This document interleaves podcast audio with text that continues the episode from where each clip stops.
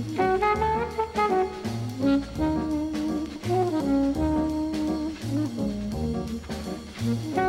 Hello, everybody, and welcome to the 349th episode of MTG Fast Finance, the podcast that's ready for Elon to buy us out and burn it all down while we dance in the ashes of his dignity. MTG Fast Finance is your weekly podcast covering the world of Magic the Gathering finance, collection management, and speculation. I'm your host, James Chilcott, aka at MTG Critic on Twitter. My co host is Derek the Dark Mage at Oko Assassin on Twitter, and we're here to help you folks make and save money playing our favorite game, Magic the Gathering. Good evening, everyone. As we record, it is election night in the United States, so thank you for giving me a break from the talking heads on TV for a couple hours of sanity. Before we jump in, I want to remind listeners that this show is produced by MTGPrice.com, the leading MTG finance community. Sign up today at MTGPrice.com to plan your specs, chat on Discord, and read some of the best uh, from articles from some of the best financial minds in the hobby. MTG Fast Finance is proudly sponsored by Cool Stuff Inc., where you can find all sorts of cool, nerdy stuff in stock, including all the best in Magic the Gathering singles, sealed product, and a plethora of other collectibles. Use the promo code FINANCE5, that's the number 5, during checkout at coolstuffinc.com to save 5% off your order and support this podcast. Derek, what is on our agenda this week? Well, James, we have our traditional four segments again this week. We're going to kick things off with our MTGO Metagame Weekend Review. After that, we are going to talk in segment two about our movers, uh, top movers of the week, and discuss why we think these we, these cards saw significant gains. Third, we're going to move on to segment three, our cards to watch, where you and I share key insights into the cards we have our eyes on at the moment. And finally, wrap things up, we're going to talk about segment four, our topics of the week, which this week we are going to dive into what, whether or not we think Magic 30th edition is uh, implications on the reserve list and some of the pricing talk we've heard on Twitter in recent weeks. Sounds good to me. We can jump on over here to the MTGO Metagame Week in Review, starting off with the Modern Challenge from November 5th, this past Saturday.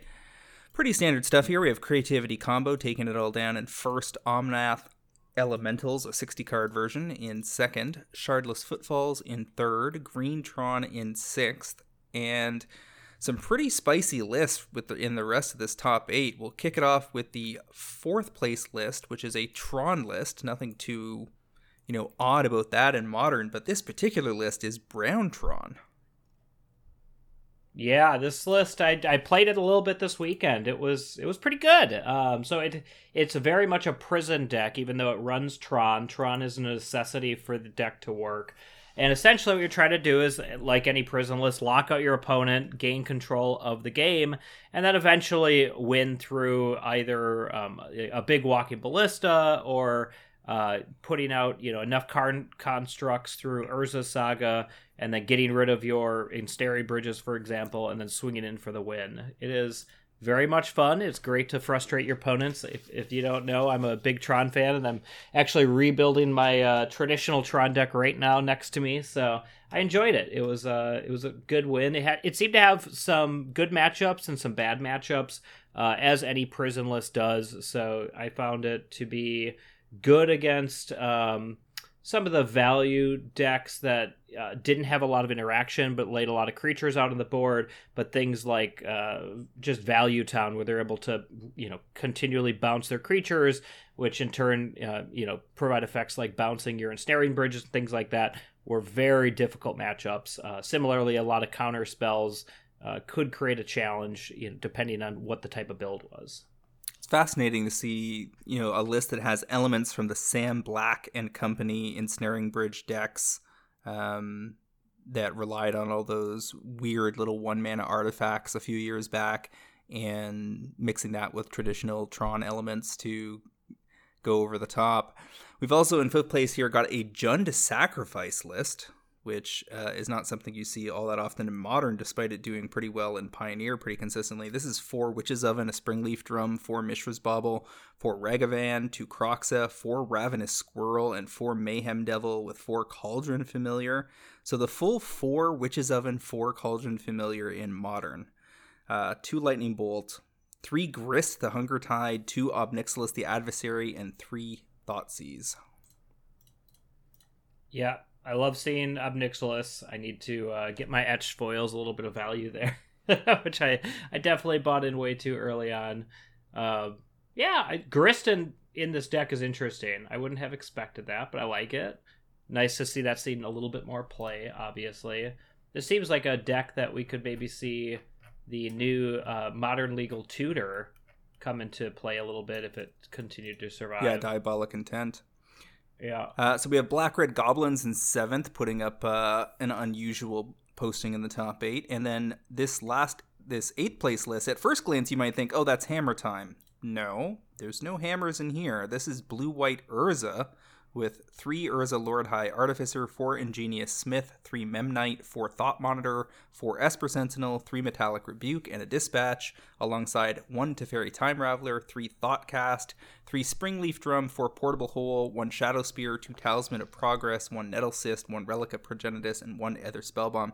So it's got the like eight Thought package tweaked a little bit, yeah?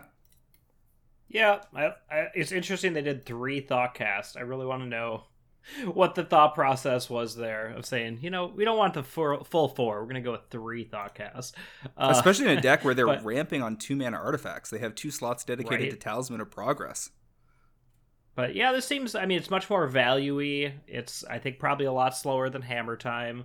Uh, but between Urza Saga and Urza Lord High Artificer and having some counter back play, I'm sure you can definitely get the job done. But it is it's it seems to be more value. You know, you're getting out some creatures, you're equipping them, you're swinging in while holding back your opponent a little bit here and there.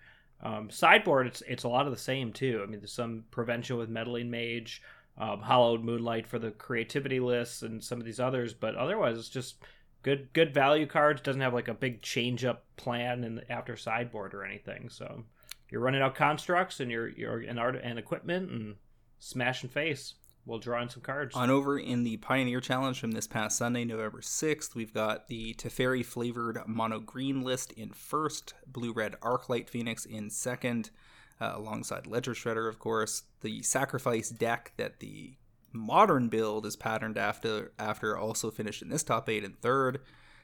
Uh, I think I also won a game with it in the. I mean, I basically play this deck under the Korvold banner in our EDH group think I messed up the win, but it was it was pretty dominating up until that point.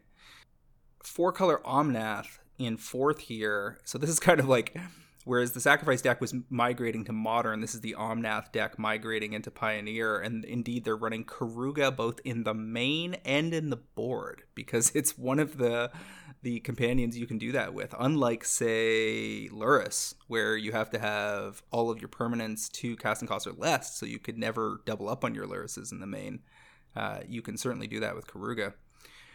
Uh, mono green in fifth, blue white control in sixth, blue red arc light again in eighth, and then the probably the most interesting list in the Pioneer Challenge was this mono black zombies I've got down here, but it's really zombies and vampires. Uh, cards I don't remember ever seeing in this format. We've got f- two Lazotep Reaver out of War of the Spark, I believe, um, alongside an Unlicensed Hearse, four Cryptbreaker, three Sheoldred, kind of automatic in mono black for Standard and Pioneer right now, four Shambling Ghast, two Kalitas, four Fatal Push, four Deadly Dispute, for Mutavault, a Hive of the Eye Tyrant, Takenuma, to Urborg, for Castle Locthwain, 11 Swamps, for Liliana of the Veil, and Agadeem's Awakening, for Dark Salvation, and for Thoughtseize. Dark Salvation, not a card I have seen before in Pioneer. So I read it twice, and I still don't really get why it's in this deck. I mean, it does things, but it's not good, right? it kills a creature on their side and makes you two or three zombies. That's that's all I got. That's all I got for you. It doesn't. I mean, there's not really a huge payoff for the big zombie horde. I mean, you're you're tapping Crypt, Crypt Breaker, and drawing cards. Yeah, this deck, I don't. It seems a little wild. It just seems like really good high end black threats with Sheoldred, Lily, good Thoughtseize effects, and then your flex your flex slots are basically a zombie theme our zombie theme with Lazotep Reaver, as you said, is which is just trash. That card is that can't be good. there's got, I was just like, there's got to be a better zombie, right? Like right? this is a one yeah. two for two. When it enters the battlefield, you amass one. So you either make a 1 1, you get a 1 2 and a 1 1 for 2, or you get a 2 3 if you've already done it before. it just, okay. I mean, I guess you just need whatever to power up the Crypt Breaker, but. Right. So I guess, yeah, you play a Crypt Breaker, you play the Lazotep Reaver, and then immediately draw a card and then you're positive EV, and then just keep doing that over and over again. I guess. I mean, there's a bunch of cards in here. I will, we will for sure see in black and black red and Jund lists in Pioneer for ages. I'm sure you've got your Kalitas, your uh, Sheoldred, you've got Unlicensed Hearse, Fatal Push, Deadly Dispute, Liliana of the Veil. These are all very, very strong cards. Thoughtseize. The rest of this, I'd be very surprised if this is this becomes the default shell even in this color. Yep. It's impressive though. Twenty three land, only eleven swamps. That's a lot of utility lands between Mutavaults, four full Mutavaults, four full full Castle Locthwain, plus a couple of Urborgs and the others. I mean, that's yeah. The Ur- the Urborg Urborg is doing a lot of work there. Yeah. Well, the only thing that taps for colorless is Mutavault. Yep. Everything else already taps for black. True. Yep. They do have a, a, a good a- good access to Swamps Plus. On over to segment two, top paper movers. Sorin the Mirthless double uh, feature edition, 12 to 14. Not huge gains, but just one of many double feature cards that keeps coming up on the stats list um, as key cards from that set steadily drain in the face of relatively low supply compared to other sets. Biotransference out of the 40k decks that just came out, up 25% itself, 8 to $10 on strong EDH play. It's been featured in some Command Zone videos lately. Dan Dan out of uh, Arabian Nights, ten to twelve dollars. We've seen this yo-yo a bit on the back of this new Dan Dan named format, where you have to have Dan Dans to table it like you would a cube product, and you know I, I have no idea what kind of staying power this will have, but I would imagine these original copies from Arabian Nights, you know, if the format catches a little a little heat over the next year or two, then these are probably a pretty safe bet. I I don't think I had actually heard of that before, so I'm learning new things here. Mm-hmm. uh, I certainly pulled mine out to just have them on on my like watch. I have a little box of like cards on watch where I'm not quite ready to sell them yet, but they you know you don't want to miss the boat if it's a flash in the pan. Mm-hmm. Uh, Sivitri Dragon Master. Uh, foil etched out of Dominaria United, four to six dollars, fifty percent gains there. Uh, that's almost certainly on the back of Ur Dragon being in the top five, top 10 commanders pretty much most of the year. Preeminent Captain out of Morningtide foils from five to nine dollars. That's up 80% on the back of Soldiers hype from the Soldiers related cards in both the 40k set and uh, Brothers War. We've got Smash to Smithereens, the original original foils from Shadowmoor, 450 to 9. That's 100% gains there. Uh, Prince of Thralls out of uh, Shards of Alara, 45 to 95. That's going to be Be'lakor hype. I, you know, if you can get anything in between those two price points, by all means, jump ship. There's, it's unlikely you have this foil sitting around, but if you do, you definitely want to be selling it now while people are building Be'lakor because you will probably never get another chance. Yep, and they're probably not near mint anyway, so you're not getting that price most likely. But get what you can, get out. Field Marshal at a cold snap, another Soldiers card uh, getting moved on hype, 7 to 17. Aethermage's Touch was featured in an aspiring Spike Esper Modern Brew over the last week, and the Dissension foils went 250 to 12. Uh, 380% gains there. I just opened a Japanese foil version of that and was disappointed in my Double Masters 2022 pack shortly before cast. Uh, so you certainly want to take advantage of any hype on Aethermage's Touch because it has been a dead card for a long time. Yep, six printings, so not all in foil, obviously. And then heading up this list, Complaints Clerk as a stand-in for all the gal- Galaxy foils of mediocre to bad cards in this set. Any of them that are showing up on EDH Rec stats in the top 20 played cards from that set are getting targeted. This one from like a dollar up to 14. Uh, Galaxy foil rares and and so forth are not easy to pull. There isn't that much of this set being cracked, and so people are figuring they can squeeze in, get some cheap ones at a dollar or two, and if one or two of them pays off down the road, it'll justify the action. Personally, I'm staying away from most of that, but I will talk about one of the Galaxy foils a little further down the road here. You want to walk us through uh, the top Magic Online movers of the week? Yeah, Magic Online's been pretty calm uh, over the last week, but did have some uh, significant changes. One of which was Urza Saga, which went both up and then back down. Uh, it went from 47, which is where it's been hovering between 40 to 47 lately, all the way to 70 this weekend in advance of the weekend tournaments and bro hype and then immediately crashed back down within a day or two back to 47. So I thought it was a pretty good example of how different the Magic Online economy is, and how if you're paying attention, you can really take advantage of some of these things, and if you're not, you can really lose your shirt if you're buying in at the wrong time. Uh, others, one we one you've talked about several times that's taking off, I think, is a real um, strong pioneer sideboard card is temporary lockdown. This is the two white, one colorless. Uh, enchantment that takes away all low converted mana cost permanents uh, until it's removed from play, and it's seen uh, just a ton of sideboard play as kind of a counter to aggressive decks. Uh, I saw one tweet recently where somebody had three of them, each of which was taking away two or three permanents, uh, and so they just had wiped their whole board over three different cards, and it, it's doing work. So this moved from about one to th- close to three tickets um, for about 150% gain and this is one where you could have gotten in really cheap. And, you know, if you recognize the potency of the card, uh, been able to stock up, I think at its low, it was, I'm looking at the charts here, about 30 cents. No, it, it hit 15 cents in October. Uh, so not just a couple weeks ago. Um, so these are the type of things where it might even keep going. Um, we've seen some of these white cards like uh, wedding announcement and others go up to close to 10 tickets. Uh, so there's still potential room for this to grow, but either way, if you got in at 0.5 or 0.15 and now it's at uh, 2, you're not doing too bad. Oh, hold up, I, I have commentary on that. Yeah, the yeah, my experience with that card, as we've talked about before, is that in historic, I run it as a three of in the main in Esper Control, because in that format, when you're running up the ladder, you run into non-stop low slung creature decks, goblins, elves, uh, green white angel life gain combo, uh, merfolk, uh, sometimes zombies, uh, often uh, mono red or red X aggro decks. You see the Burning Tree Emissary decks in that format, and I, I have a collection of pictures. Uh, trying to beat my previous record of the number of permanents I have exiled with temporary lockdown, and they never have an answer for it. So yeah, I, I am not super surprised to see it doing work. Yeah, in Pioneer it's surprisingly good, especially if you're on the play where you just snag a couple of elves yep. against the mono green deck. And granted, it doesn't get them forever, but you know that that slowdown in and of itself and taking away some of the pips from the board can do a lot of work.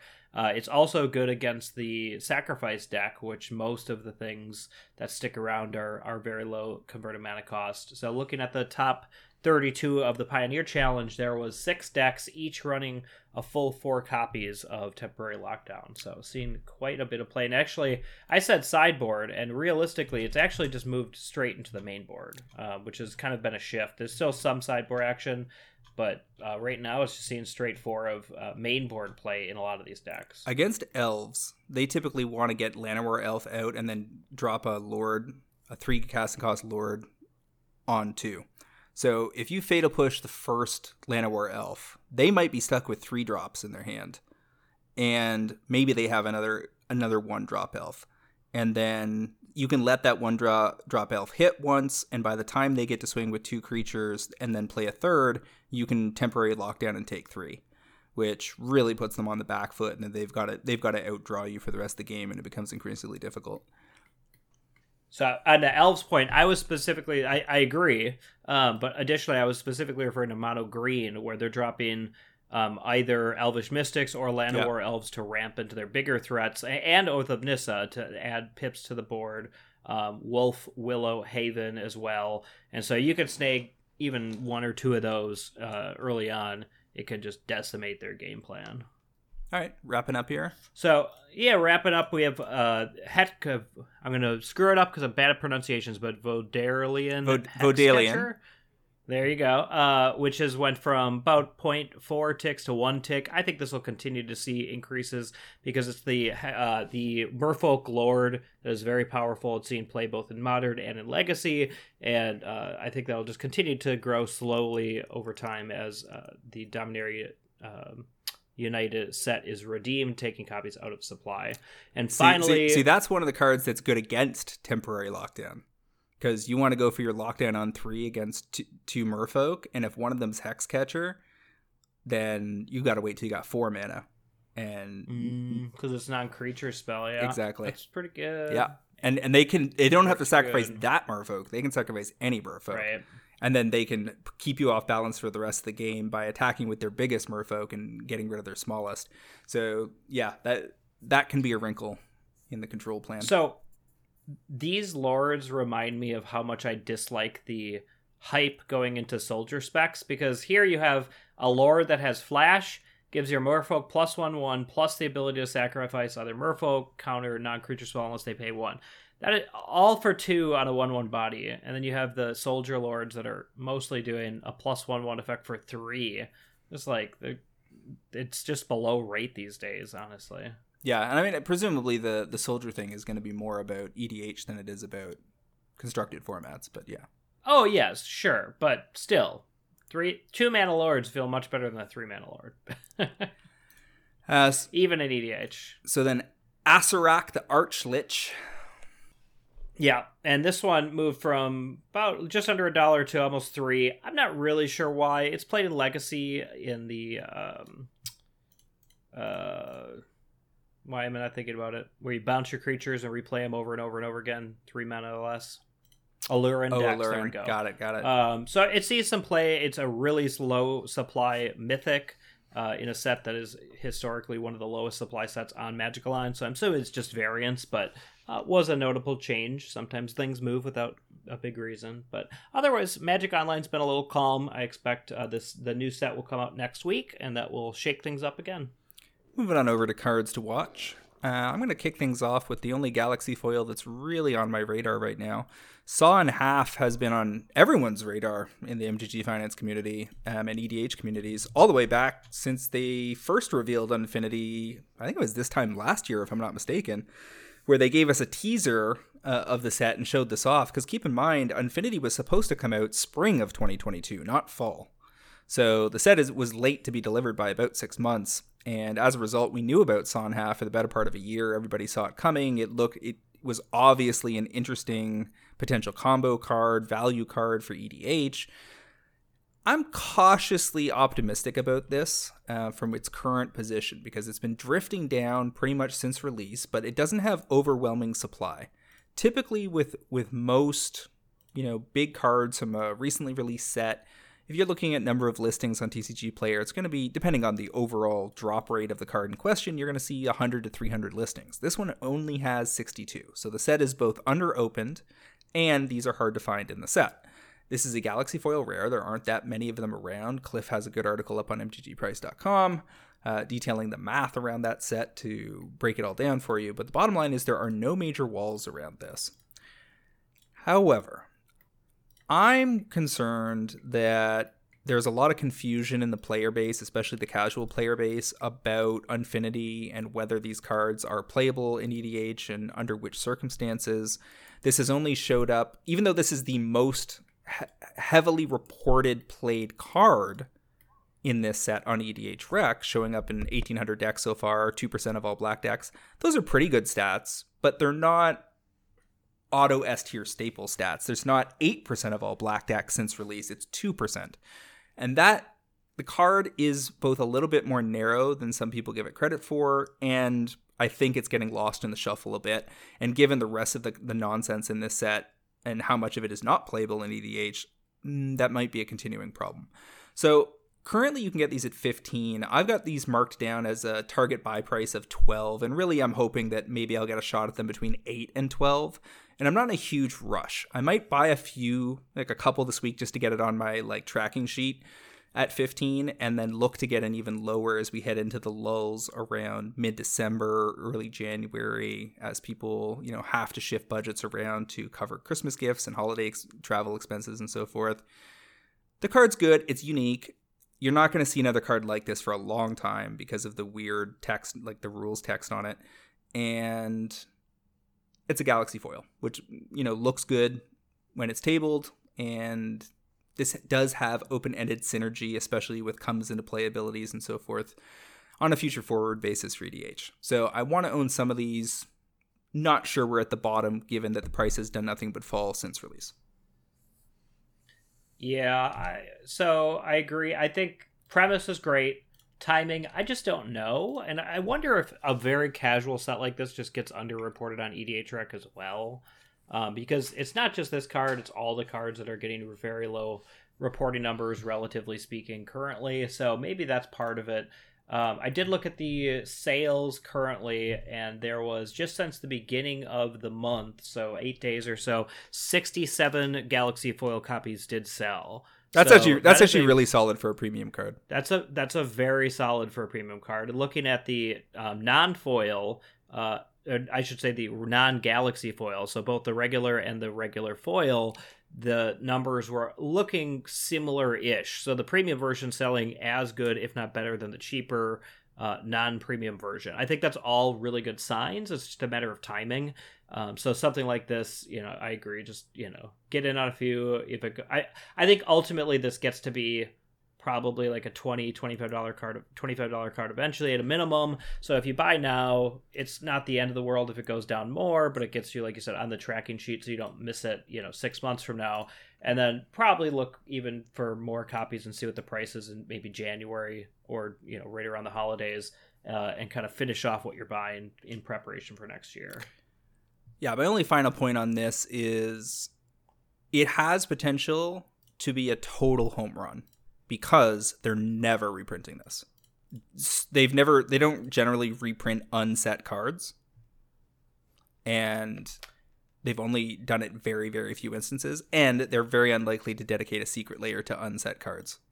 Um, especially since I don't th- think the set sold well and there's not going to be a lot of executive level support within WotC to even touch this stuff again. Like I, I think Maro's going to have an uphill battle next time.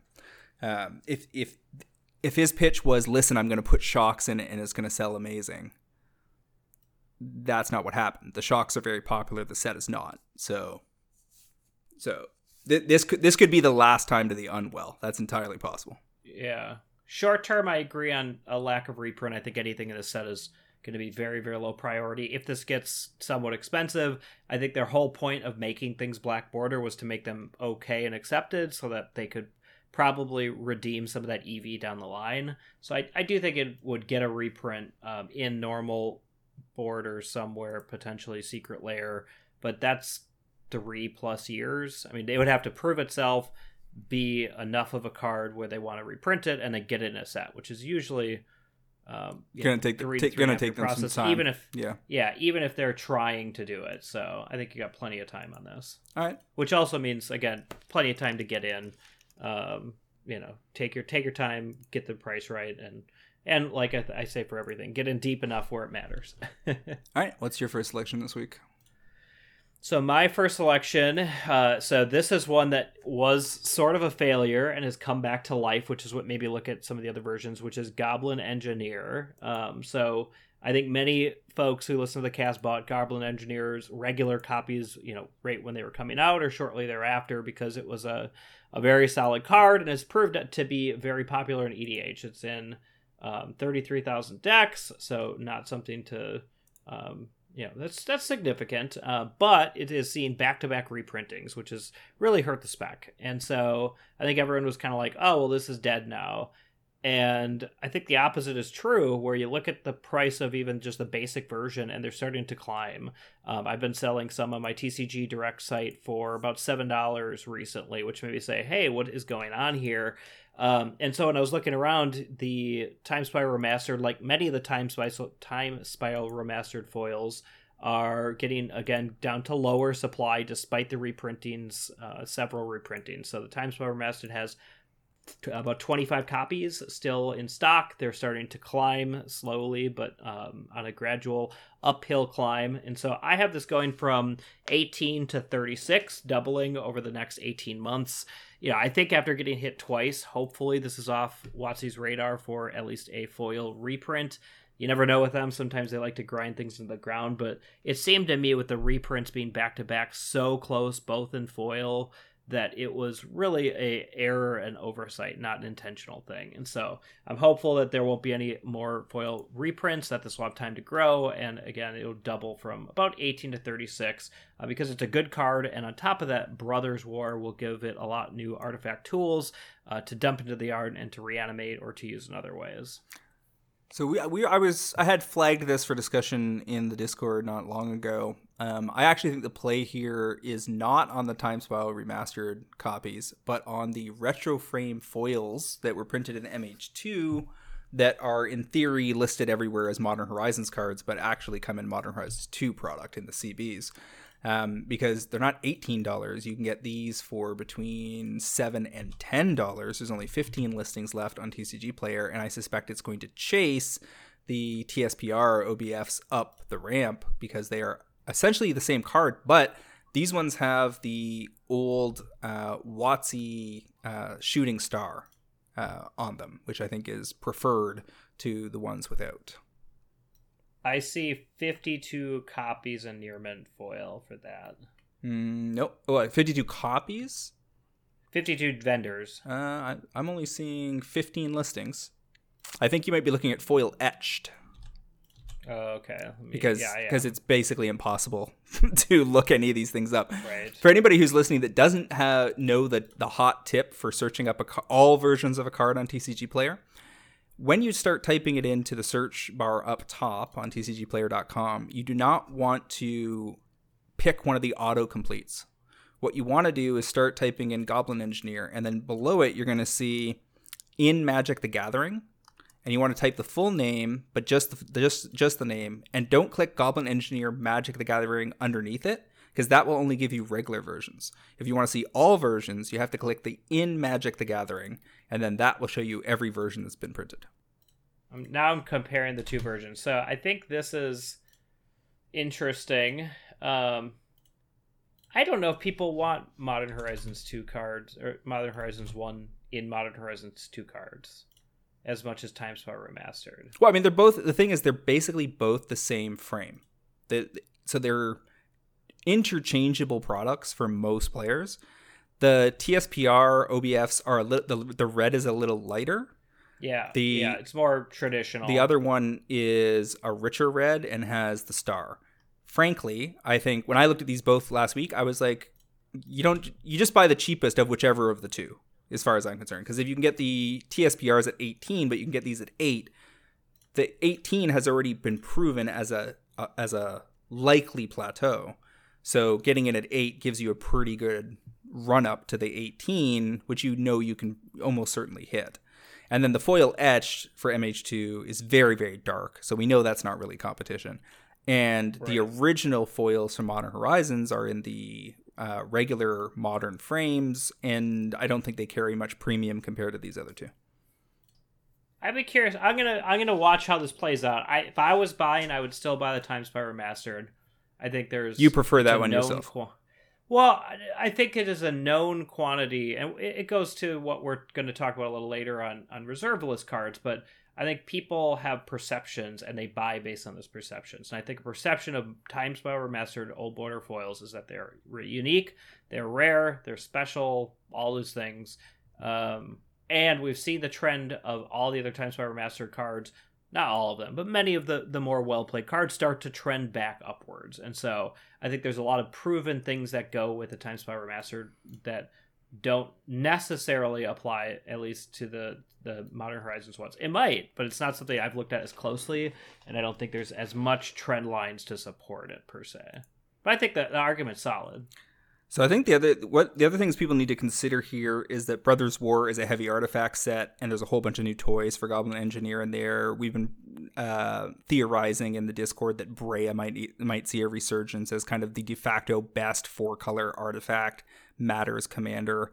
Uh, in the same way that all the good dragons this year made Ur Dragon come back on onto the radar, but that has yet to play out. There's also cards like Portal to Phyrexia that people are testing for modern, where Goblin Engineer lets you get it in the yard, and then you can use whatever methodology to pull it back out and do something really busted as as early as possible. Um, so there are headwinds that help, or sorry, tailwinds that help Goblin Engineer move in the right direction, but no guarantees because again, we we had we did get the card and then a reprint and then another reprint uh, while people were caught holding original copies. And and I have sold some of these to buy list at a profit that I bought cheap, but I've also as you said had to sell some copies that I bought early at a loss. So I think the fancy versions you hold, the regular versions, because there's copies still yet to come in the coin flip deck that still hasn't been delivered from Secret Lair from year a year ago now. um, more regulars in the form of a reprint are coming out of that. So stick to the premiums here. The the coin flip one is amazing. So I dumped um, some of the Commander's Plate of just regular versions, which were very profitable. I think I bought them for 10, sold them for 20, solid.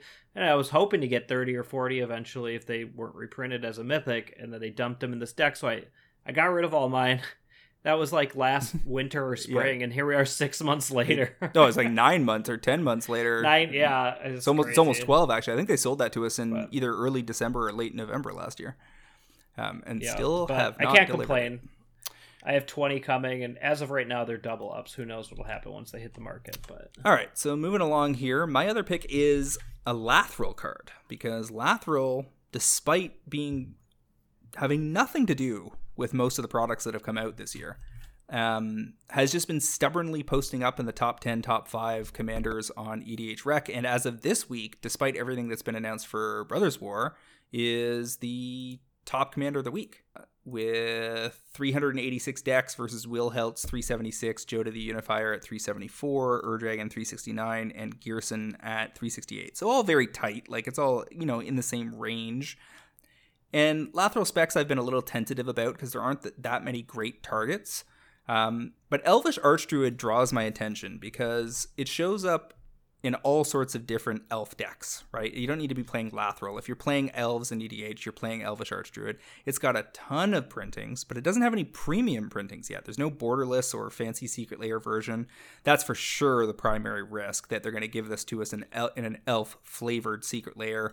There's going to be elves, for instance, in Lord of the Rings next summer, so they could do a secret layer alongside that and give us Elvish Archdruid, but using Lord of the Rings themed art that could easily happen.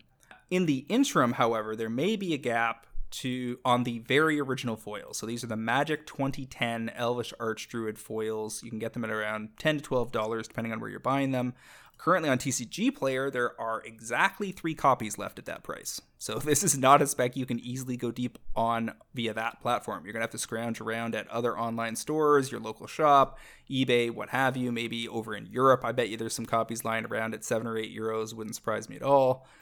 And you know, you buy one or two for decks you're actually to play, like Lathril, and then you have a couple more in your back pocket for down the road when it's just really hard to find the original foil of this and one day you're going to wake up and it's going to be on one of our review lists in a year year and a half for 30 or 40 dollars.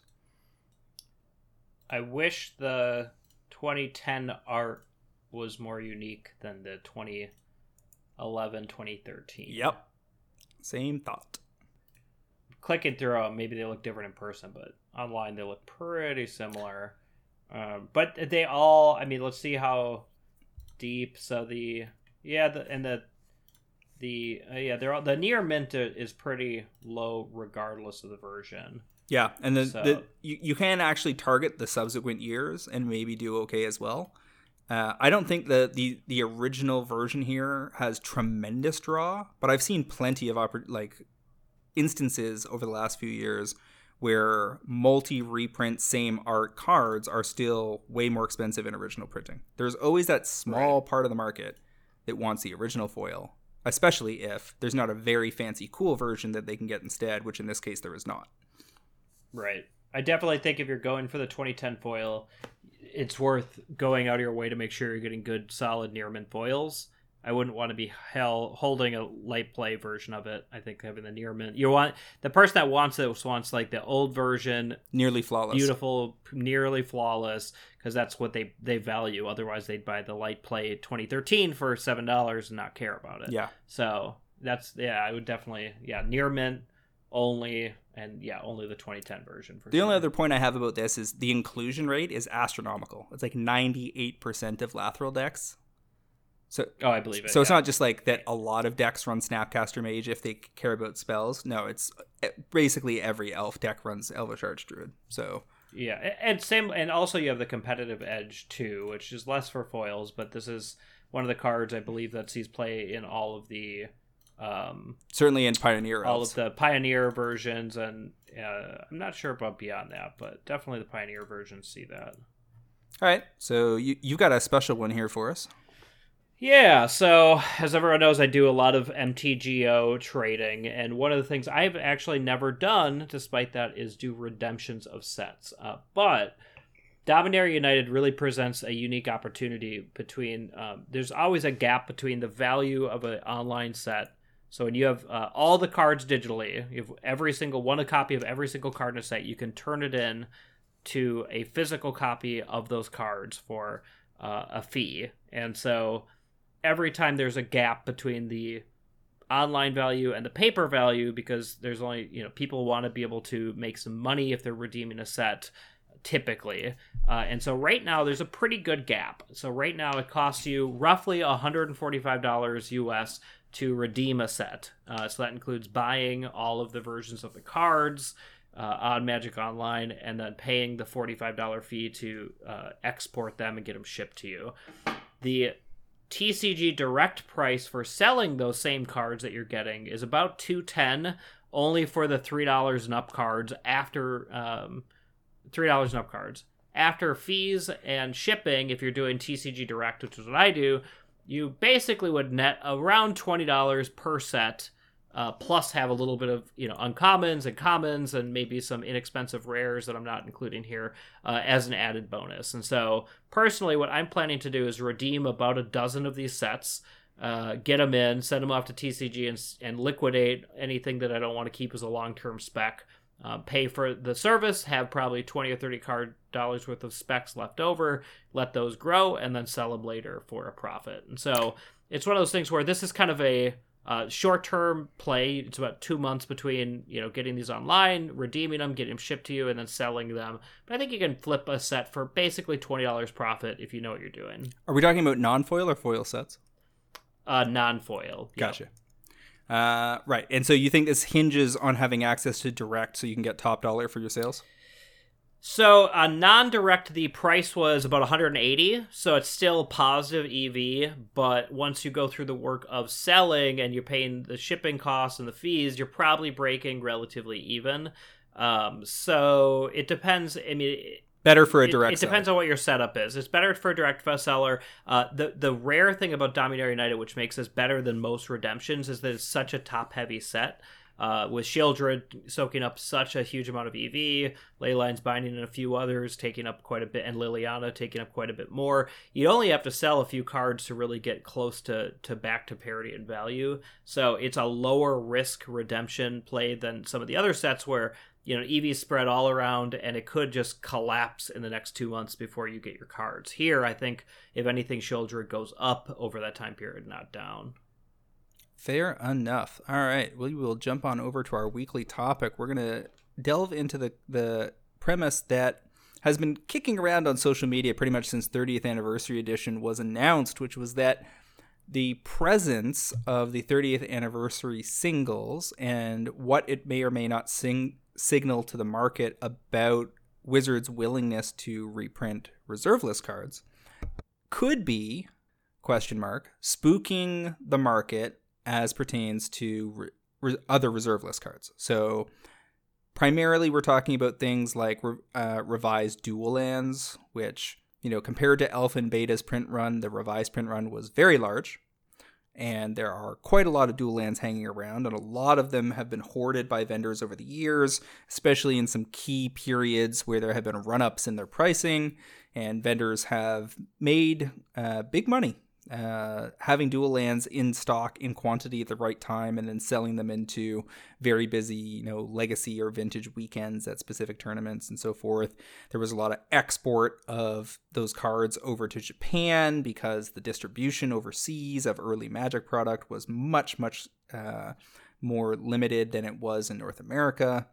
And, you know, so this has been a big part of the MTG finance scene for a long time And yet now here we are at a potential inflection point where it does seem like uh, you know somebody had flagged on Twitter that they were down 10% or something, uh, and there was YouTube videos being made like suggesting that the sky is falling on reserve list. I think off the top, my response to all that is pretty simple to say and then requires a fair degree of nuance to explore in full. I think there's a lot more going on than than just 30th anniversary. And if I'm going to put the bullet points on the table, I would start with the collapse of the crypto market, the COVID generated plus war in Ukraine generated global economic problems that are really at the root probably more about the ever expanding money supply than they are about either of those two things in the long term. And what that has done to the pursuit of collectibles as investment vehicles this year versus the year before. Collectibles market on the whole was absolutely crazy red hot during lockdowns and coming out of lockdown periods for COVID. So late 2020 into pretty much all the way through 2021, especially on social media, especially on YouTube. You had your Logan Paul's opening million dollar booster boxes of Pokemon and what have you. Constant, constant Twitch streams and other streams, you know, whatnot and what have you of collectibles product being opened. You have the sports card market absolutely exploding. You have Magic doing very well. You have comics doing very well. You have the video game market getting red, red, red hot and overheating kind of across the board in collectibles as crypto was peaking. Because a lot of this coincides with Bitcoin hitting an all time high of 70,000 and then collapsing down under 20,000 earlier this year.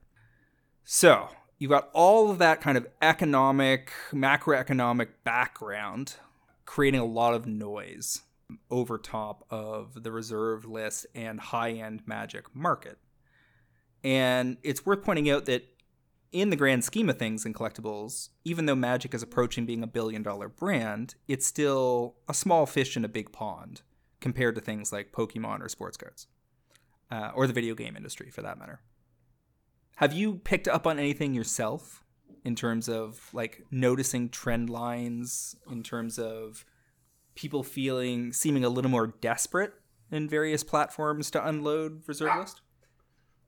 So I have not. So I think a lot of people on Twitter see something and they want they want to emphasize the narrative that reserve list is going down and burning for a variety of reasons. One is that they hate the reserve list. They passionately dislike what it stands for and they revel in the idea of it uh, crashing and burning and everyone that invested into quote unquote like the you know the scheme of the reserve list or the man or you know whatever is getting burned as a result. I think that is something that people want to promote. And I think when you look into the data, at least currently, who knows where we'll be in a year, but Volcanic Island Reserve List uh, uh third edition right now is being bought at Card Kingdom for 535 cash, 700 credit, and they're asking for 50 copies.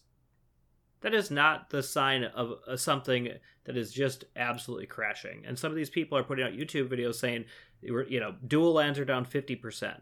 But they're not. The data shows that they're absolutely not. And maybe they're down, you know, 10%, and they're down a little bit even further from the, the previous crazy highs uh, that have nothing to do with the 30th edition set. And so I think reserve reserve list prices will ebb and flow, but I do think, I will say a counterpoint to that is the proxy acceptance, I do think changed from Magic 30. I think that there's I even heard this from a buddy of mine who was kind of like, well, they're going to do it, I'm going to do it.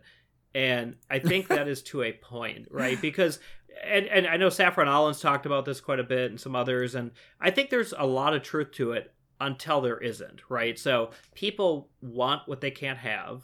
And I think that there's going to be a, a no matter what happens, there's going to be a good number of people who always want real reserve list cards, just like you want art, just like you want bags, things like that.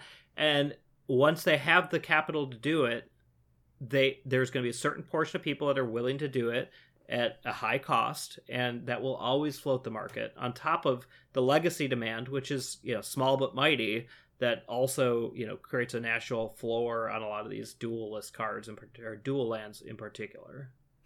I mean, I've been on record pretty much since the day they announced it that most of the hot takes on 30th anniversary are just utterly off base, like just terrible an- analysis, both from an economic perspective and even from a gaming, you know, collectible slash community perspective. That the the perspective the the perspective that these things are quote unquote proxies is just wrong. They're not. A proxy is a card, unofficial card, for instance, something produced by the proxy guy on his printer at home that he sells online as a intentional uh, not a not a fraudulent recreation of an existing magic card, but a clearly not magic card that will stand in for a magic card. That is not what these are. These are magic cards officially produced by Wizards of the Coast, owned by Hasbro, that are being released under the specific reference to the original sets printed and are clearly intended for play. And people say, but you can't play them in tournaments. You can't play them in tournaments nobody plays anymore. There is no legacy community. Or more accurately, the pe- same people have been playing Legacy for 10, 15 years, and that community is not growing in any meaningful way. Because it is both seriously gate kept by price and tends to appeal and be be bought in on by people that are nostalgic to a early period of the game that a lot of newer players were not present for and will never feel that nostalgia for. And so people need to see these for what they are. They are a, a very low supply collectible. Now that doesn't mean they're good value the value argument is entirely reasonable to say, you know, you chose to price these Wizards of the Coast at $1,000 per four packs. $250 packs is the craziest packs you've ever had. The discussion about how accessible those packs are and that impact on the community, etc. If I want to have fun but I can't afford it, that feels bad. That's legit. Totally legit. But the idea that the cards are fake or the same as something you would create in your own home or buy from you know a a counterfeit artist in China is just ridiculous. They're, it's not even it's night and day different. It's not the same at all.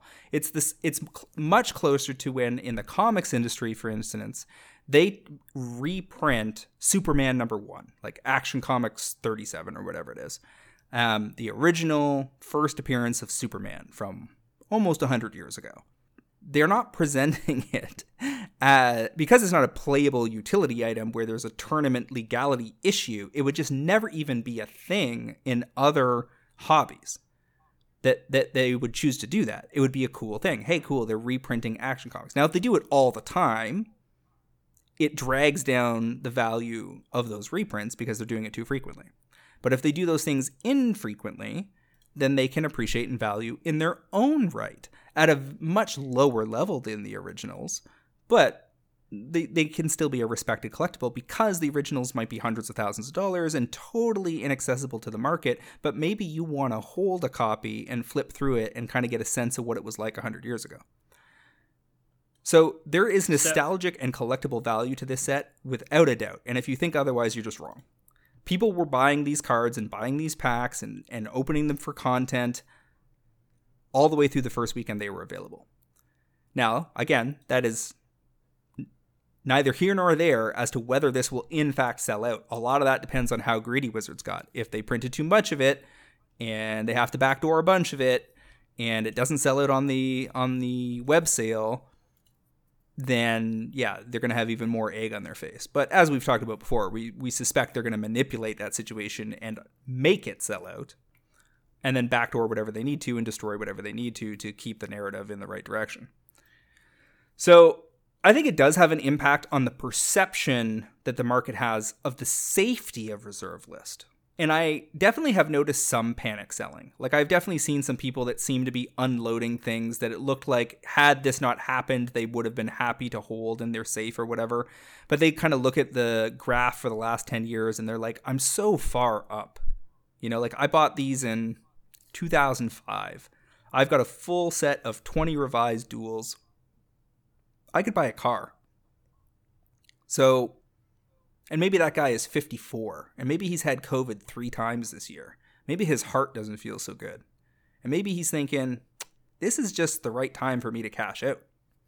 And the 30th anniversary announcement and what it could imply about Wizards using that as a crack in the door to push into further reprints of the reserve list, you know, pushes that person over the edge. Now, to what yeah. degree that those card, you know, and I, and I think that I, I think it's pretty clear that the impact on say a revised duel versus an alpha duel is also night and day. There's just so few of the alpha and betas. No, even if you told us tomorrow, listen, in March, we're printing duels. We're just printing them with normal backs, and the packs are whatever ridiculous number it would be. Alpha and beta duels are not going to suffer from that. They are still the original, ridiculously rare collectible.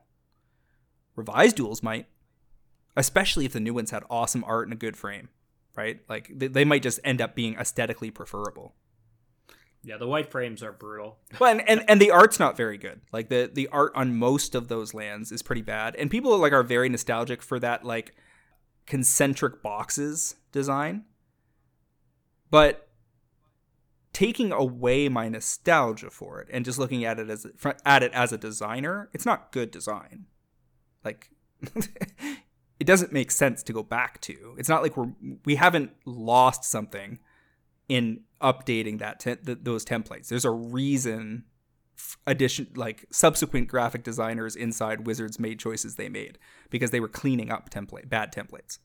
So I very much believe that the the cheapest versions of reserve list cards are have an interesting tension with these 30th anniversary cards because I've already said on cast aesthetically I would prefer to to play the updated you know, minty out of the pack, old border volcanic island, black border in my EDH deck than I would a white border revised. And from the perspective of an EDH group, they it doesn't matter what the card back is, guys. We all play in sleeves. So unless you're playing with a judge looking over your shoulder, who gives a shit? And it's not a proxy. It's an official collectible from Wizards of the Coast. I'm going to table that in an EDH game the same way I would a um, artist proof, which has no card back. Backs on those are white, or they have a sketch on the back. I play those in EDH all the time. No one's ever going to complain about that. they they yeah. they're cool and expensive, so it's not the same as a fake card. It just isn't. They're different things entirely. Right. So I I think both can be true. I think the the idea that it's a collectible and that it's legitimate is real and is represented by the fact that it, even the the things that have been already cracked are worth a lot of money, and the packs have been worth a lot of money when they were given out at Las Vegas. But I also think it's true that people can take things and intrinsically like think about them in a different way regardless of whether that represents the truth right? And so i think somebody who because you're really tabling a card with the fancy art not for other people to see it but because you want to show it to them. So if if your motivations internally are changing, I think that can change what you do and what you're willing to buy and what you're willing to pay for. So I think both can be true that uh, these are obviously very high end collectibles that they're they're not going to be cheap, but that it can also um, the perception that they are not or that they're not legitimate can drive people to do things that they wouldn't have otherwise done, like order something from you know the insert proxy maker uh, and put it into their deck rather than trying to pony up for an actual duel or a collector's edition, for example. Yeah. And I will say this I think there's absolutely a chilling effect on people's willingness to invest in very high end reserve list right now, or even to buy a full playset of revised duels for their EDH collection. Because now they don't know what comes next. And right. we're also in an era where you don't need those duels. EDH 10 years ago, for sure you needed those duels because there was five major land cycles not yet printed, no searchable triomes, no uh, Kaladesh fastlands, no Battle Bond and later Commander Legends dual lands. So there are multiple very important dual land cycles that have filled that gap. You, I, I don't run real duels in almost any of my decks. I think I basically just have them in Atraxa and Breya, and that's just because those are the decks I stuffed full of like high end specs that did really well, where I kept one copy, and like it's just like a, a symbolic thing of like a symbol of, you know, this worked out well. So now I get to have this like trophy deck that I that I, it isn't even my favorite deck to play really but I don't when I play decks without them, I don't miss them in the slightest. It's not doesn't actually hurt you in EDH because what really matters in EDH is did you have Sol Ring in your opening hand or not? Because if if you have one of the ridiculous fast mana starts in EDH, you're off to the races, and if not, you're you're drawing you know drawing drawing a card, playing a land every three turns like a plebe. and because of that, the duals just aren't you know, getting held up on a specific color of mana is often not the issue because in the interim they've also played printed a million mana rocks, including Arcane Signet, which always makes every color at two mana, and a whole bunch in a in a million creatures that make mana, and a bunch of ways to draw cards if you're behind, and so it just doesn't matter that much anymore. And if Magic was very heavily built around legacy, you know, it was more, you know, a more widespread mainstream luxury hobby, it would be different. That, you know, the, the, the duals would probably be two or three thousand a piece by now, if like five times more people played the game. But they don't. So, and Wizards never supports it. You're not going to see a major tournament with Legacy at the heart of it that Wizards backs anytime soon. It, it's probably maybe never, right? Like they, they care about formats you can play in Arena, they care about Standard, they care about EDH they sort of care about modern because it's it's the way to keep the enfranchised players in enfranchised that used to more of more lean to legacy, but a lot of us have kind of stopped. Like I haven't updated a legacy deck in ages. I still update a modern deck, but I haven't played it since COVID. So it duals don't matter that I, much.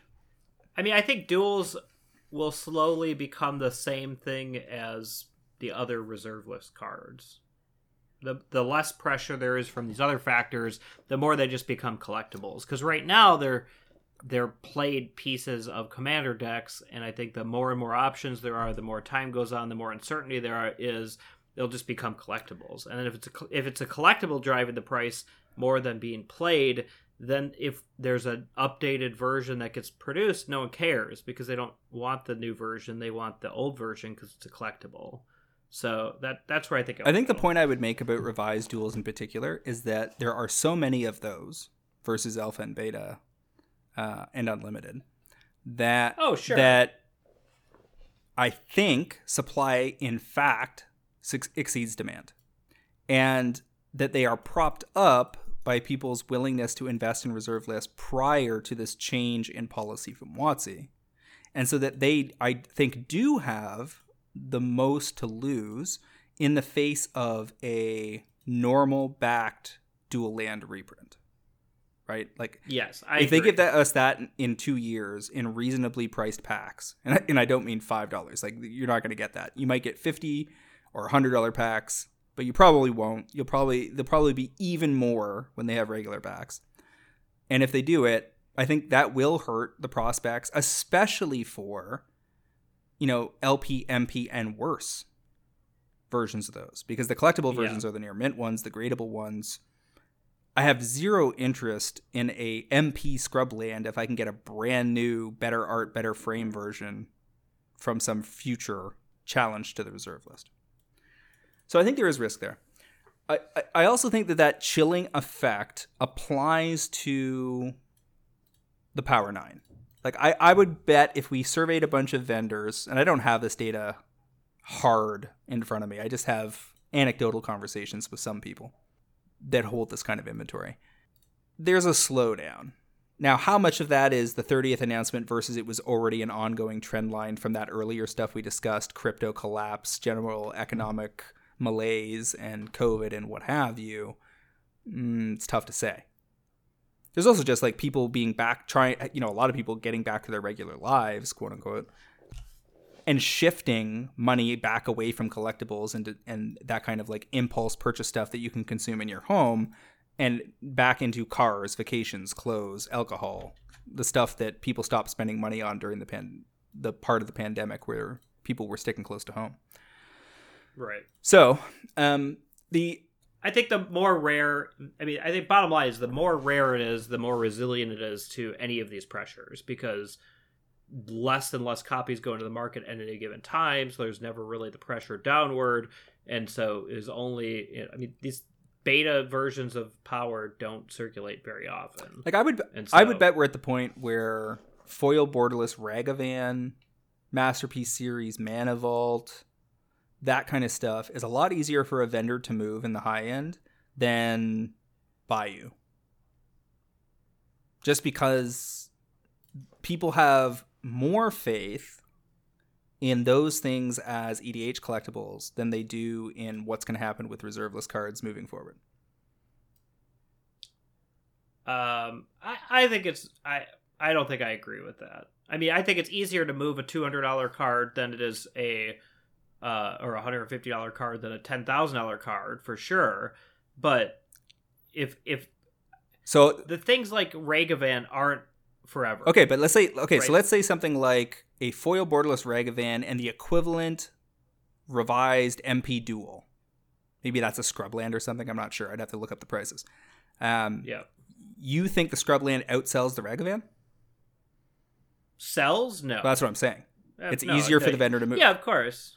Yeah, uh, yeah. I, I- but it's not the same. If yeah, I I agree. I mean, it's anything that sees tournament play or sees com- an EDH play is going to move better than any you know any of this high end collectible things. Collectibles don't move that often. That's Well, but I guess, but I guess, it. but pe- there are people that would argue that the dual lands are absolutely EDH collectibles. It's it's the it's the best dual land you can get, get in the format. And my counter argument is, but it's replaceable.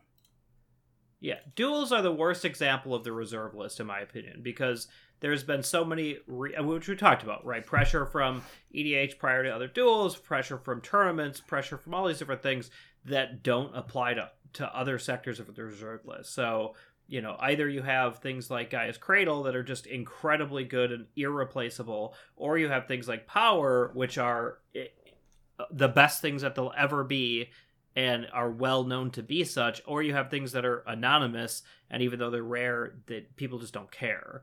And duals are in that weird place where they have all these factors that have propped up the price, and a lot of them are going away. And so I just think they're the They're worst fading. example of of, re, of reserve list type cards because they're not the the price isn't predicated on it being reserve list. The price is predicated on scarcity mixed with use, and some of the use is fading along with some of the scarcity. See, I would argue it's slightly different than that. I would say that you're right about the uh, use fading, but that it was net that reserve that revised duals in particular were never about scarcity. There's always been lots of revised duals around. They've just been hoarded. So I think it's about um, faith in the reserve list fading at the same time that utility of those lands is fading, and the supply is basically constant, and has always been high. Like I, I remember having conversations with vendor as far back as 2013 where they were like, you know, talking about the trajectory of dual lands and them saying this has nothing to do with supply in this case. It's more people's perception of the desirability of these as playing pieces and collectibles, which has led to vendors hoarding tons of them. Like there was many vendors that had tens of thousands of dollars tied up in duals. You know, people like Rudy and and Dan Bach and all sorts of folks, right? That are that are both known Yeah. known and behind and in the shadows. That that saw that as a really good opportunity at various points and then were proven right when two or three times in the last decade they've made big jumps up to a new plateau. In 2013, a dual land, a volcanic island was hundred dollars. It it's it's like talking about a world pre and post cell phones, right? Like, I, I you can I I know where you're And- and- going with it, but I'm saying well, and like, 2013 is, y- y- 2013 is a good example because that's like around the time when Legacy peaked. Sure, but I'm saying, of course, people were buying it as specs. It was hundred dollars. Now they're seven hundred dollars, and there's been several waves of booms and busts, and people along the whole way have said, "I made my money. I'm getting out. They'll never be higher." And every time I, I'm I agree with you to an extent, but I'm saying every time that happens, the speculators that are holding huge amounts likely triage some of those out, you know, and they get dispersed. And at seven hundred dollars, I don't think people are hoarding volcanic saying, "Oh, this is going to be fifteen hundred next No, year." no, no. I- Uh, I- I'm saying they got caught holding from hoarding at 350 because they Yeah. during le- what I what I would assert is that if you look at those big plateau jumps, they were not driven by jumps in demand from players. They were predicated on jumps in demand from vendors and or speculators that in depending on which jump you're talking about were either expecting big jumps because word was getting around that people were targeting them so everybody dogpiled and or there are major legacy tournaments at the time coming up like you know gp new jersey 2012 or 13 or whatever it was big big big event where i got my black lotus so much power changed hands that weekend. Everybody was trying to get their stuff and the prices jumped. And and, and then stuck. That basically set the prices for the next couple of years on all of that stuff and then in a subsequent couple of bumps you know how it got up to whatever its peak was 700 plus i guess for for underground Yeah, it hit a thousand for a minute. Sure, and and that was crypto driven. Like that, it's it's well well well established that collectibles that jumped like that was because crypto money was pouring in, and part of that was that vendors realized they could do business outside the eye of the tax man if they did it in crypto, and so all of a sudden their margins got ridiculous. And yeah, I I, I don't think duals ever got driven up by major inflection points in player demand. I believe that they got driven up by major inflection points in cornering the market and or crypto driven speculator activity. And so I think that you know we, we may disagree on the fine points, but we agree from the top level perspective that things that used to make duals expensive are not gone, but they're fading. And I'm not scared to hold duals. But I also think it's funny that one of the big things that happens on social media is when something like that is detected, like that that there that something that has peaked too high, overheated and fades, which is totally a natural economic process. When that occurs, people like to point fingers at imaginary speculators and go, "Ha ha ha ha, ha get fucked!" like you, Sure. like you bought it at nine hundred, thinking it was going to two thousand, and now you're screwed. And it's like, no, they didn't. They when it was at, they bought it at five fifty to Yeah. drive it to nine hundred I was gonna, and then and then Yeah, they've been I- flipping every couple months all the time like people don't get how this works those those vendors that have tons and tons of inventory you know you can pick up you know any number of different names that operate heavily on facebook for instance or on the floors at gps um they're not sitting on big piles of cards waiting for things to happen. They're buying them at buy list pricing and then they're flipping them as fast as they humanly you know possibly can. If you look at you know michael caffrey from tales of adventure who was on the cast not long ago he went out to vegas and he was buying the 30th anniversary packs on the floor and flipping them on twitter 10 minutes later he's not looking to sit on those Yeah. for three to six months and see what happens. He doesn't want to be in that he doesn't ha- want to have to wait on that. He wants to get his money now and compound as quickly as he can move on to the next thing Yeah, it's the difference between a speculator and a business. Yeah. Right. I mean that's that's the fundamentals and and most of the people that are professionals in this area are doing it they're buying low, selling high as quickly as possible, like you said, and, and moving on. And they don't care what the price is because they shouldn't have they'll move it quick enough where it doesn't matter. And obviously might get caught holding here and there, but well and i can certainly i can say I- there are plenty of people in our discord that own some duals but the, the, Oh, yeah. the premise that some big percentage of our any of our holdings or inventory would be duals i don't think that's even ever been a conversation in our discord in three No. years no. In- in I- fact- in people fact, own, like Wheel of Wheel Wheel of Fortune, right? I mean, better example. time twister time twister and, Yeah, Time and, and wheel of fortune in terms of their role in edh and and that's Right. notable because we've already seen an example that the 30th anniversary old border time twister of which there are less than a thousand in the world by the way I, i'm very certain there are less than a thousand even if we're using your numbers and not mine for the print run one of those that was opened this past weekend was up on one of the uh, lottery groups on Facebook and was going for multi thousands of dollars. So anybody who thinks these are trash proxies worth te- worth a dollar is just I'm sorry, you're completely out to lunch. It it is the one of the rarest versions of an ex, a Power Nine card that you can play in EDH. so yeah. no, you you have to even if you just look at them as an artist proof, like the Dan Frazier artist proofs for the Secret Lair uh, foil signets were a topic of discussion in the Discord today. Um, there's not going to be that many of those, and they're kind of the same thing. It's a very fancy, desirable version of a popular set of EDH cards that aren't as powerful as Mox's, but they're done by the same artist. And they're not official cards. They don't have official card backs, but they're selling for $260 a set. So, I mean, obviously the market is there for EDH cards that are not tournament legal. So, one thing that I always think about for the context of anything like reserve list is how much money there is in the system. Yeah. Um, you know, I mean, the, the idea of WotC being as big as it is now 10 years ago would have been viewed as ridiculous, right? And similarly, I mean, I remember having a buddy in college who had the Power 9.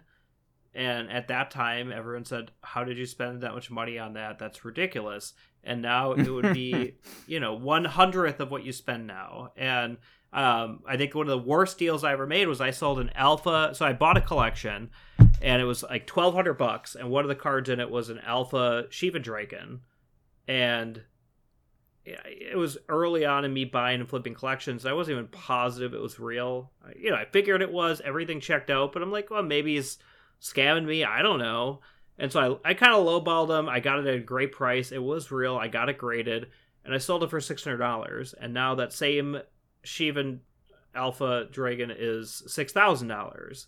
Yeah, and, and and at the time you're thinking, listen, this and gets played. I, I this gets played nowhere. So the nostalgia is not that intense for this card. Like obviously people remember playing it, but you can't play it now. It doesn't get played in anything. So take my money and run. And, and things like that always put things in perspective. It's like, you know, there there is so much money out there it is incomprehensible how much money is out there. I mean, I work in politics, and on this election, there's going to be billions of dollars spent, and it sounds like a lot of money. And then you compare it to just like the daily life things that people have to buy on a regular basis, and it's less than you know what you spend on whatever insert random product that you don't even think about. There is so much money out there that the sky is the limit on anything if people are interested. And so I always try to keep that in mind when I think about reserve lists, when I think about magic, when I think about specs, what the the limits of reality is what people make of them. And there is there is an unbelievable amount of money out there. So when it comes to duals are there negative pressures? Sure. Are there thousands of people who want to be able to show off they have legitimate duals and they people know it because they're white border? Absolutely. And so there's always those competing pressures and it's just a matter of which one wins out. I have two final points to make. One is we're in a, a period of heavy inflation, very heavy inflation, some of the worst we've seen since either of us was born. And not just in the United States or Canada, but all over the place. And in periods of heavy inflation, it's actually less than crazy to be holding things like collectibles because hard goods best example is real estate typically but it's also true of things like fine art in some cases and collectibles and other you know in theory gold although that's a whole different discussion about how that hasn't been behaving as people expected but something like a thousand dollar card in an area of inflation could be turned into an eleven hundred dollar card if you leave that money in cash, like you flee your duals and exit to cash and then hold cash in a little box, and then groceries and all your day to day expenses go up 13% over the next year, you've lost 13%. So people that don't flee, assuming that the collectible in question doesn't tank and stay tanked in excess of what they gain by holding it in a non cash item, could be better off. I mean, that's not a crazy strategy. I don't know if you've heard about this art timeshare yeah company. Yeah. I can't remember the name. There's a couple. I'm sure. yeah. Sure, there's a few different startups that that basically yeah. are selling fine art in shares, and there's also some of these in the collectibles world as well that we've analyzed on Cast in the past. And their big pitch is that in the face of inflation, you want to be holding these kinds of things because they will tend to track up instead of neutral or down. So there's that. How, but there's also what I think is the, the actual biggest risk to Magic collectibles in general. And I think that, especially the reserve list ones that are predicated on nostalgia for 1990s Magic, and that is that those people are going to age out and that COVID may accelerate that process. There was a report I was looking at this week that was talking about how there are 500,000 people currently absent in the US workforce. You can make whatever argument you want, almost all of that is attributable to COVID. The hospitals are overflowing this fall with little kids who have RSV and the flu and the common cold and a bunch of other bullshit that they shouldn't be having nearly as much of as often or as extreme. Evidence is absolutely stockpile, like piling up, that letting people get COVID multiple times is an extremely bad idea for the economy. It's bad for growth. It's bad for productivity. It's uh, bad in just about it for quality of life. It's bad for longevity. We've got the average expected age of death dropping like a stone for the first time in a long time. And all of this adds up to guys like me who started playing, say, in high school or college when they were in their teens or early 20s. I'm 45 now. I started playing in 1994.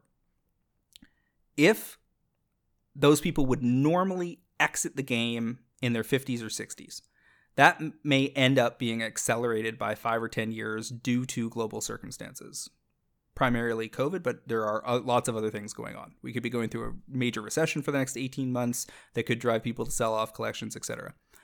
And the question becomes is the next generation of players coming up, the ones that are in their, say, late 20s and early 30s, heading towards peak income, will their nostalgia be nearly strong enough to prop up the collectibles from the era they don't actually give a shit about?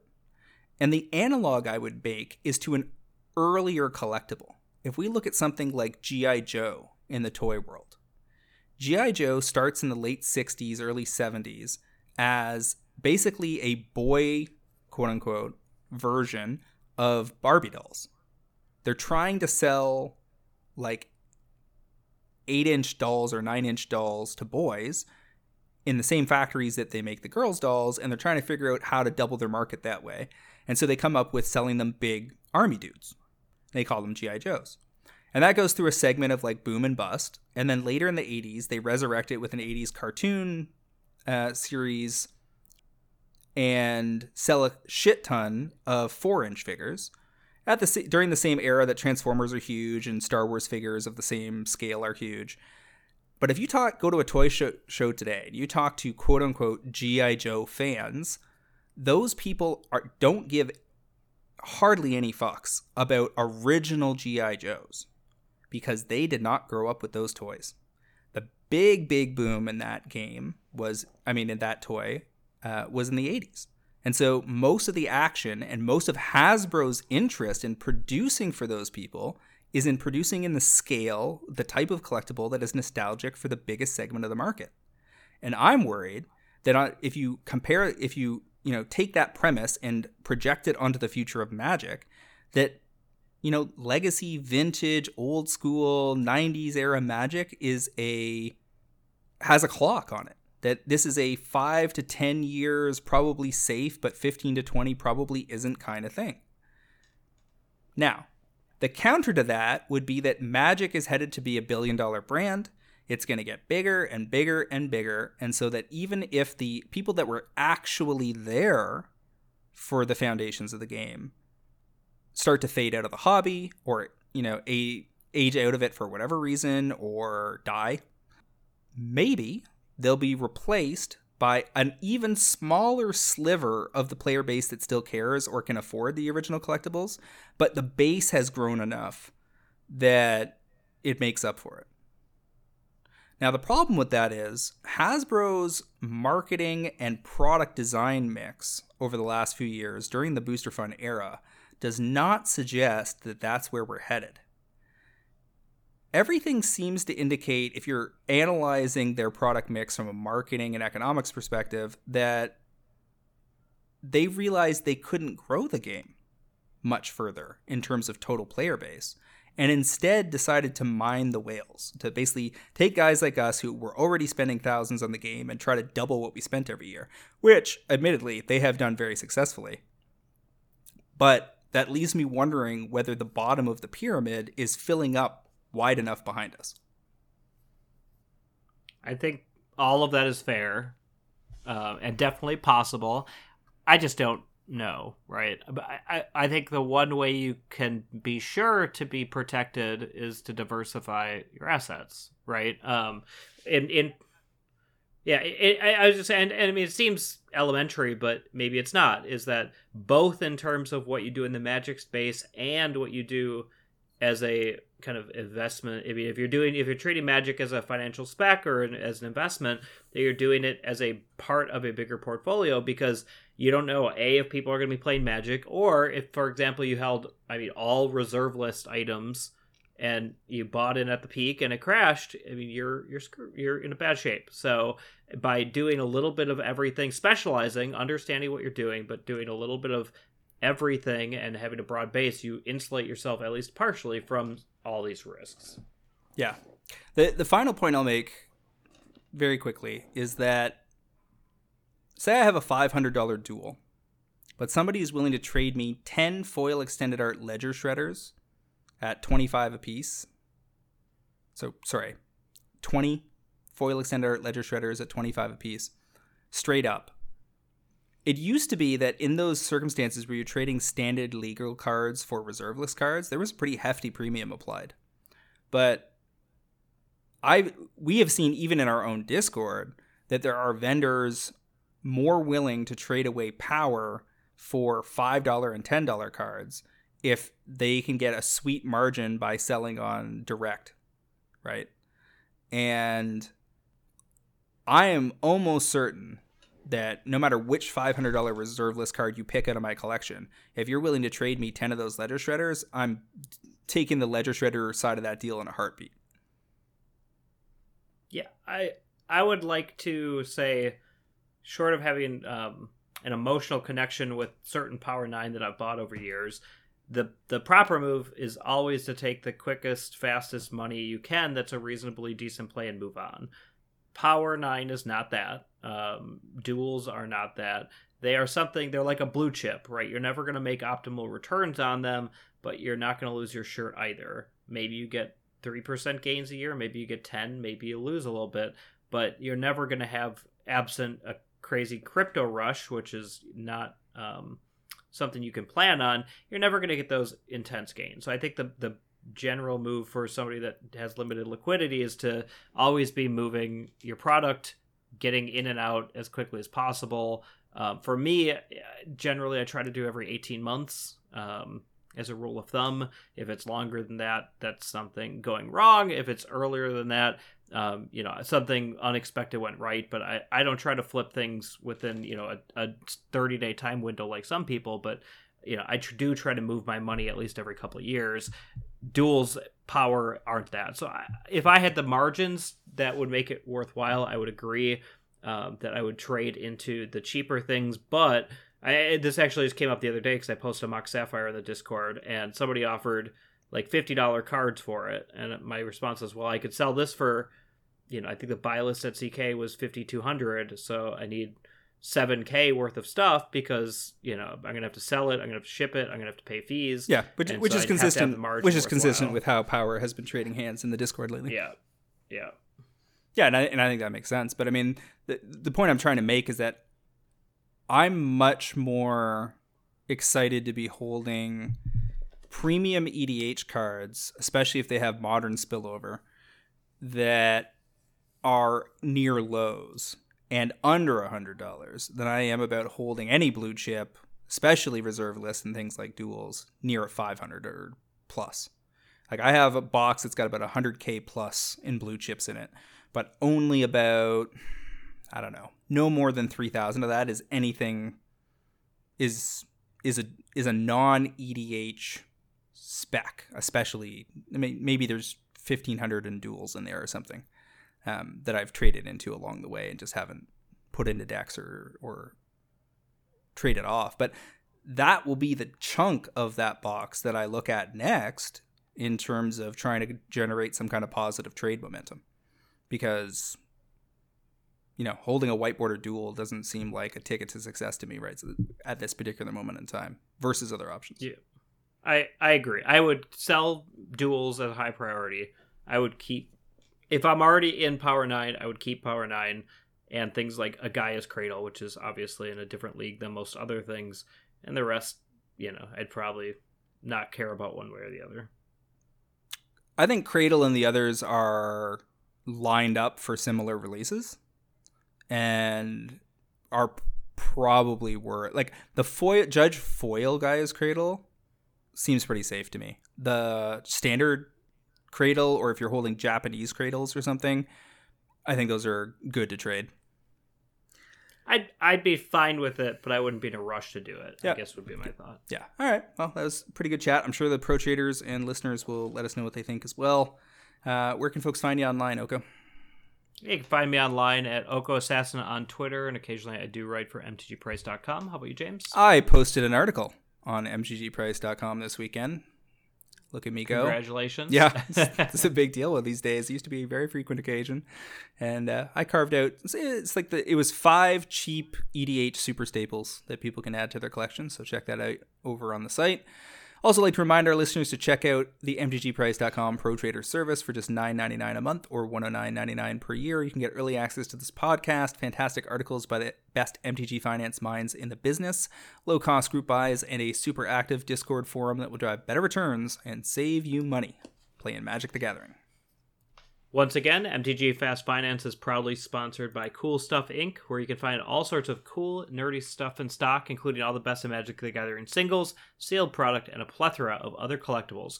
Use promo code FINANCE5 during checkout at coolstuffinc.com to save 5% on your order and to support this podcast.